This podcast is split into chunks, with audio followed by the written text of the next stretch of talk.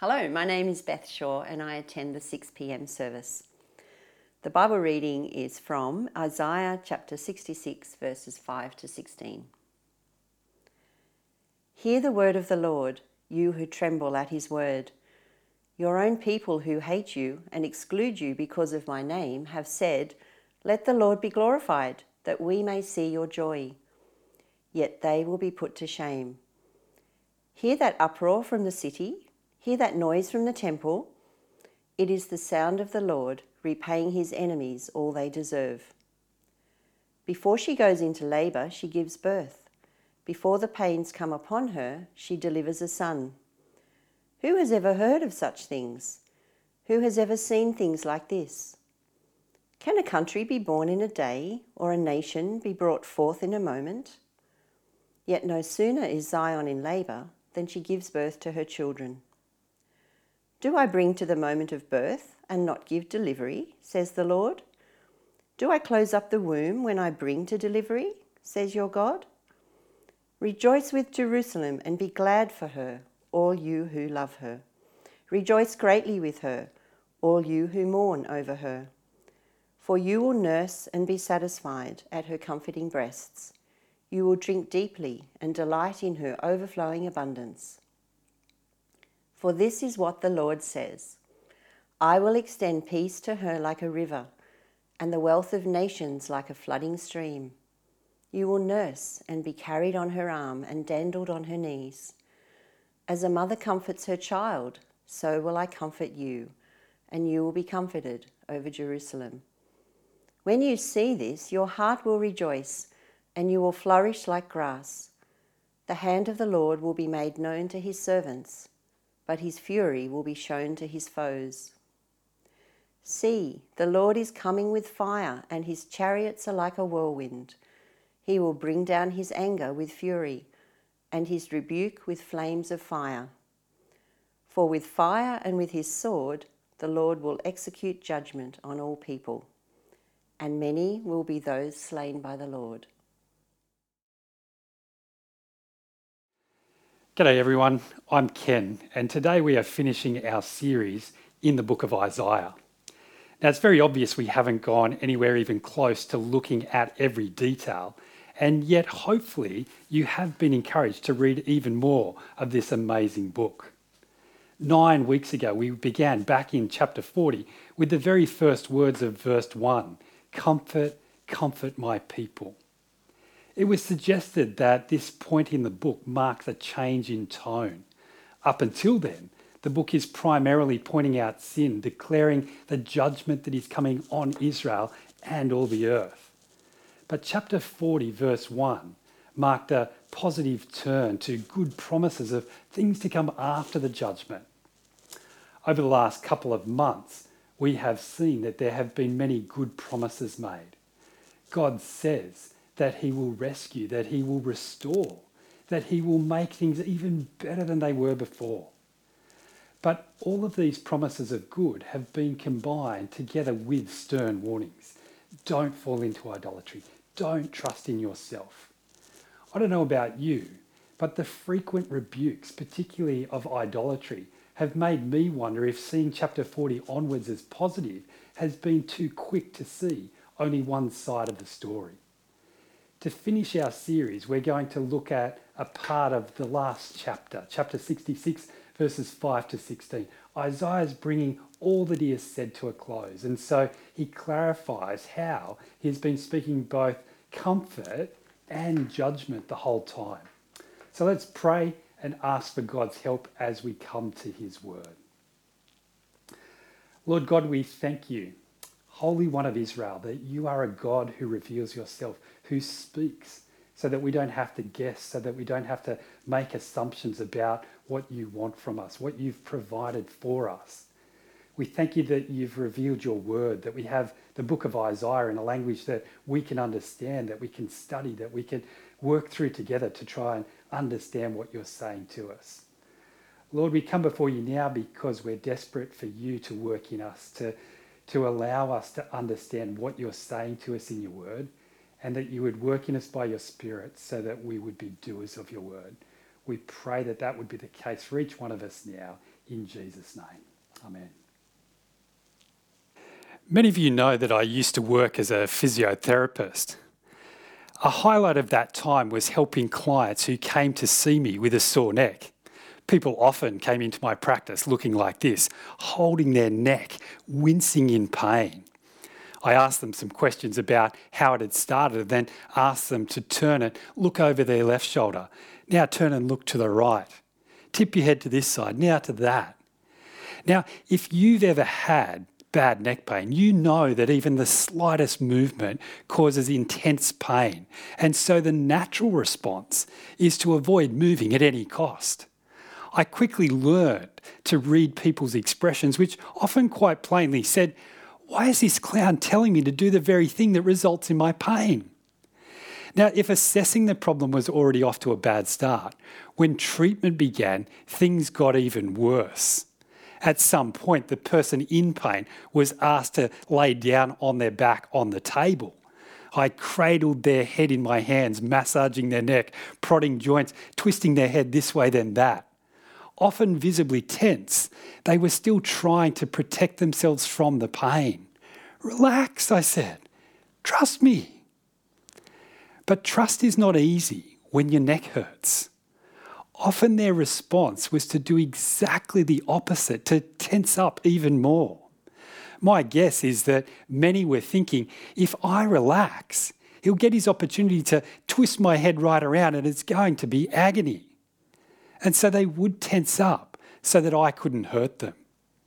It did mean less pain in the short term, but it resulted in a much longer time of suffering. The problem from my perspective was that so long as they tried to protect themselves, the source of their pain couldn't be treated. Those I convinced to trust me responded so much more quickly to treatment.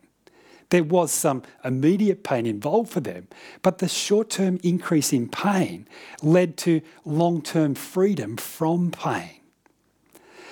And I think that in a similar way, the whole book of Isaiah is God dealing with Israel's underlying problem. God exposes the true cause of their problem and offers to fix it. But the process of fixing it isn't going to be pain free. Israel has to stop trying to prevent the pain and instead trust God. Doing so will involve short term pain, but the long term gains are out of this world. That's why we called this series In God We Trust. It's a statement, something that, of course, we all do. We trust in God. But it was intentionally turned into a question, the probing question being do we really trust in God? Not just in some things, but in everything and at all times.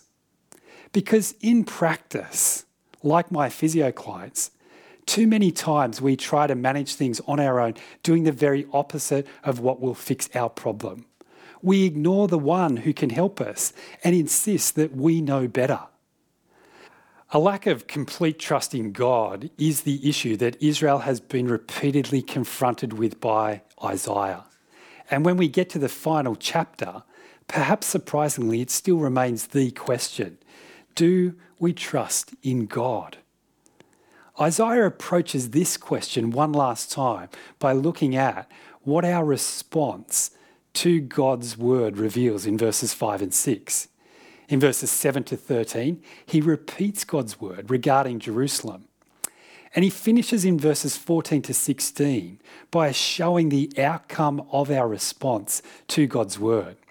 So if you have your Bibles there, keep them open in chapter 66 and let's look at what God is saying to us. Verse 5 identifies two opposite responses to God's word. There are those who tremble at God's word and those who do not. Those who tremble clearly make the right response. They do what we're supposed to do. Just prior to the passage we read, verse 2 says, These are the ones I look on with favour those who are humble and contrite in spirit and who tremble at my word. God desires his people to recognize his word and respond to it rightly by trembling. Which sounds strange to us because what have God's people got to fear from God? Surely trembling is a sign of thinking that something bad is going to happen to us. When the school bully said, I'm going to get you for that, it made us tremble. But when someone who we don't think can do anything to us makes the same claim, we just laugh it off. That's why our response to God's word reveals what we think about Him. Those who tremble understand rightly who has spoken. While it is right to see God's words as words of comfort, His words are also weighty. God's words are not the thoughts of someone who can be safely ignored. They're not empty promises. They're not suggestions that we can take up if we so choose. We need to hear God's word and do exactly what it says. When God says jump, we should ask, how high? But verse 5 becomes even more confusing because those who don't tremble at God's word don't simply ignore his word. The opposition, those brothers who hate you, verse 5 calls them, on the outside look to be saying all the right things. Let the Lord be glorified, that we may see your joy, they say. Those are the kind of words that we might put in an email or write in a card to encourage a Christian friend facing a difficult situation. From their words, it looks like they revere God. But in verse 3, God exposes their actions and clarifies what lies just below the surface. Verse 3. But whoever offers, uh, sorry, whoever sacrifices a bull is like one who kills a person. And whoever offers a lamb is like one who breaks a dog's neck. Whoever makes a grain offering is like one who presents pig's blood. And whoever burns memorial incense is like one who worships an idol. They have chosen their own ways, and they delight in their abominations. See, on the outside, it might look like they are keeping God's word by offering sacrifices and burning incense. But God sees through their religious actions and their nice sounding words, and He knows that their heart is not in it. They're not doing what God wants, but what they think is best. Clearly, it is not the performance alone that counts, but the motive that accompanies our actions. Going through the motions doesn't impress God. And so the enemies of God, verse 6, are, are, not the bad guys out there seeking to destroy those in the promised land. It's the ones in the promised land who pretend to be on God's side. Underneath the impressive show, they, they refuse to truly listen to God's word, to tremble at it. And as a result, God will punish them. A punishment that's carried out at the temple, verse 6. It's likely that the judgment of God at the temple refers to its physical destruction by Babylon. The place where God's word was to be spoken the clearest becomes a place of noise and uproar. The terrifying noise of a, a military battle, of people crying out in pain as they died, of a grand building being knocked down. But importantly, it's not just any building.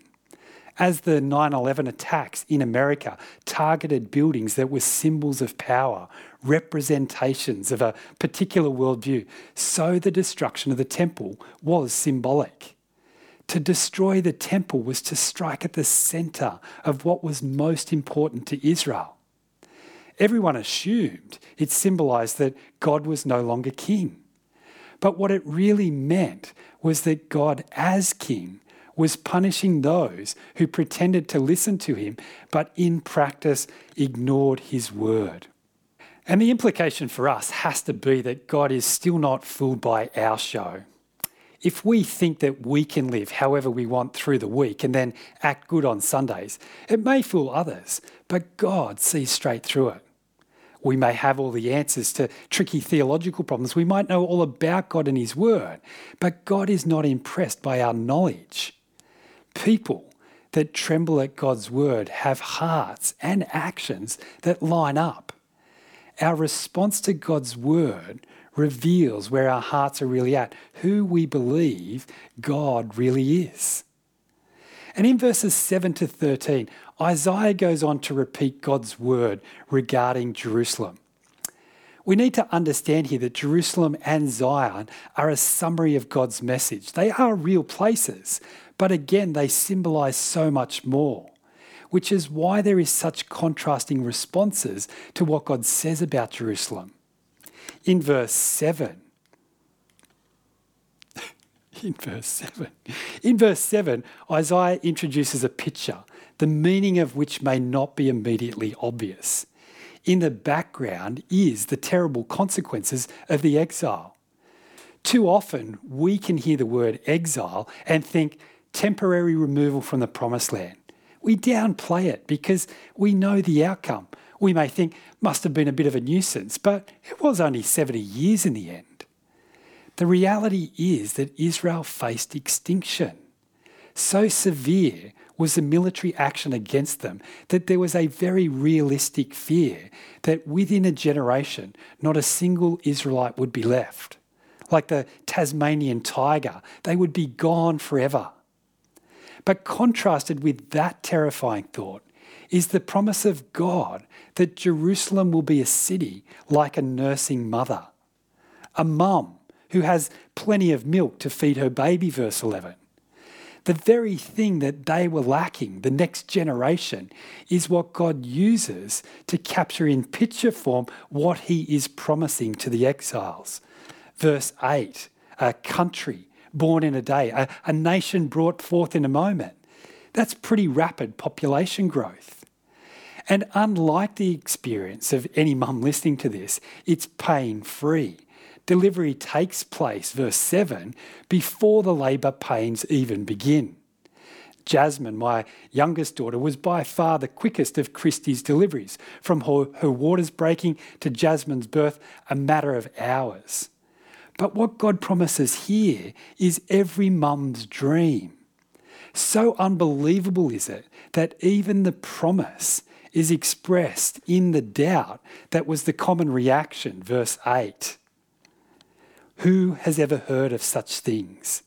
Who has ever seen things like this? Can a country be born in a day or a nation be brought forth in a moment? It's the logical response, isn't it? We all know that Rome wasn't built in a day. And that principle is not just limited to cities. It's our experience, whether it's study or sport or music or relationships. If you want something good, it takes time to get it which gave Israel two reasons to not trust God. Firstly, God had let their beautiful city be destroyed.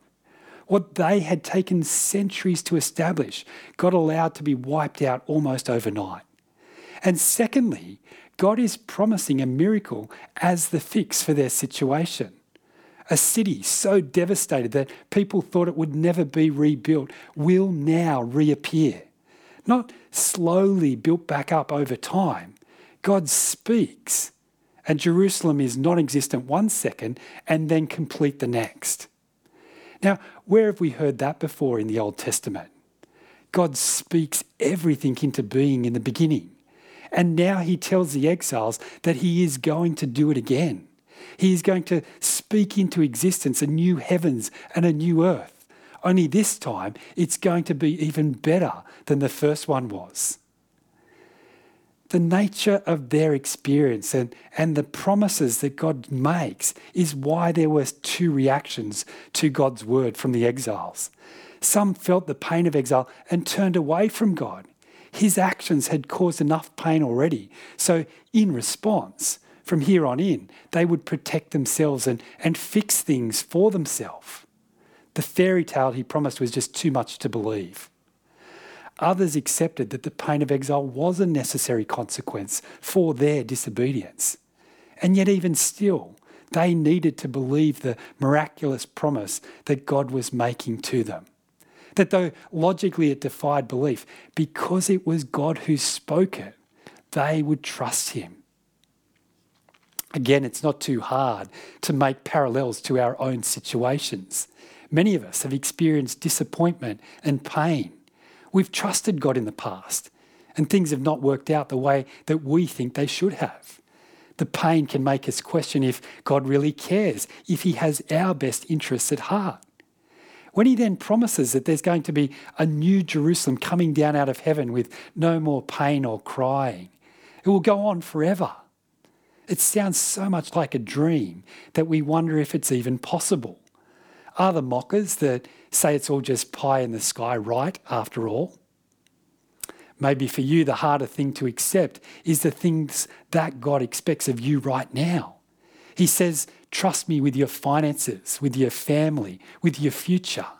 Trust me to provide, to sustain, to bless. And when those things don't immediately appear, we wonder if he'll ever come good on his promises. And, and so we start to do ourselves what's needed to make sure we will get them in the end. It's very easy to point the finger at Israel and condemn their lack of trust in God. And yet, the fact that these promises have only been partially fulfilled should tell us that we are in the same situation as Israel was in exile. God's word has been spoken, and He's waiting to see how we will respond. The final verses we're going to look at describes the outcome of our response to God's word. In Isaiah 66, God doesn't give any further proof for why he can be trusted. He just declares again what will be. This has been his consistent argument since chapter 40. He alone can declare the future. And notice the three times spoken word of comfort. The exact same word is used that was used back in chapter 40, verse 1. Verse 13 As a mother comforts her child, so will I comfort you, and you will be comforted over Jerusalem.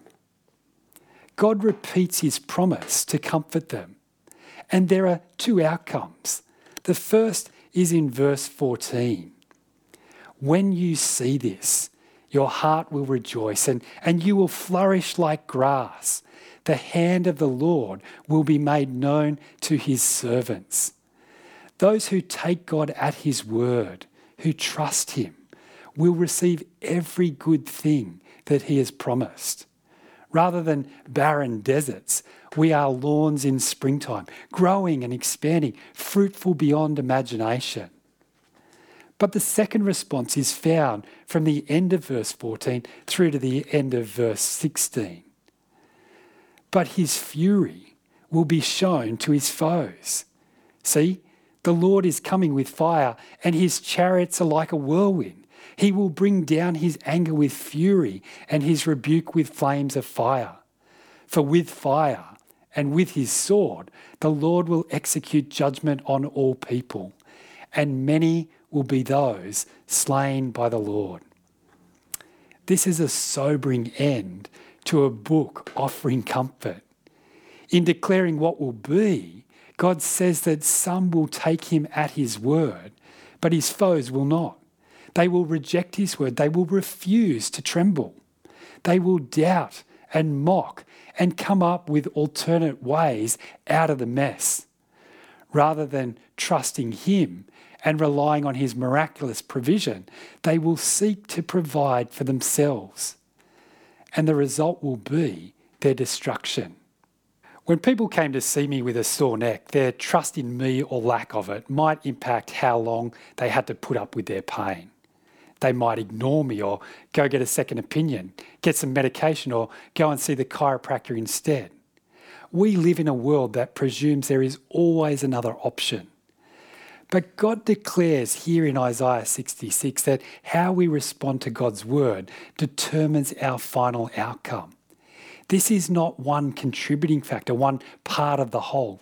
If we listen to God's word, if we tremble at it, all the good promises we've heard are ours. But Isaiah 66 closes with a terrifying truth many will be those slain by the Lord. And the message of Isaiah is the message of the gospel. Jesus died in our place to take our punishment and give us all his blessings. It is great news if we will trust God. But many see the message of the gospel as the ultimate example of being out of touch with reality. To suggest that God is coming to judge is considered to be the very definition of being crazy. But God declares at the end of Isaiah and again at the end of the Bible that He is coming soon. Revelation chapter two, uh, 22, verse 12 says, Look, I am coming soon. My reward is with me, and I will give to each person according to what they have done. Are we those who tremble at his word, or will we be those condemned for ignoring it? Let's pray. Lord God, we thank you so much that you are a holy God and a gracious God that you're a loving God that declares to us promises that we can be with you, that you've provided, you've done everything that's necessary for us to be back in right relationship with you. You've cleansed us from our sin if we trust in Jesus and his death in our place. And yet at the same time, you are a holy God who is just. And if we choose to continue rejecting that offer of salvation, then we'll have to pay the consequences for our own sin. This is an incredibly hard message for people to hear. It's not just a comfort, it's also a challenge. And so I pray, Lord, that you would speak really strongly to each one of us. Enable us to understand your message, respond to it by receiving it, and that we as your people would take this message to people who as yet don't trust in you. We pray this with great thankfulness in the name of Jesus. Amen.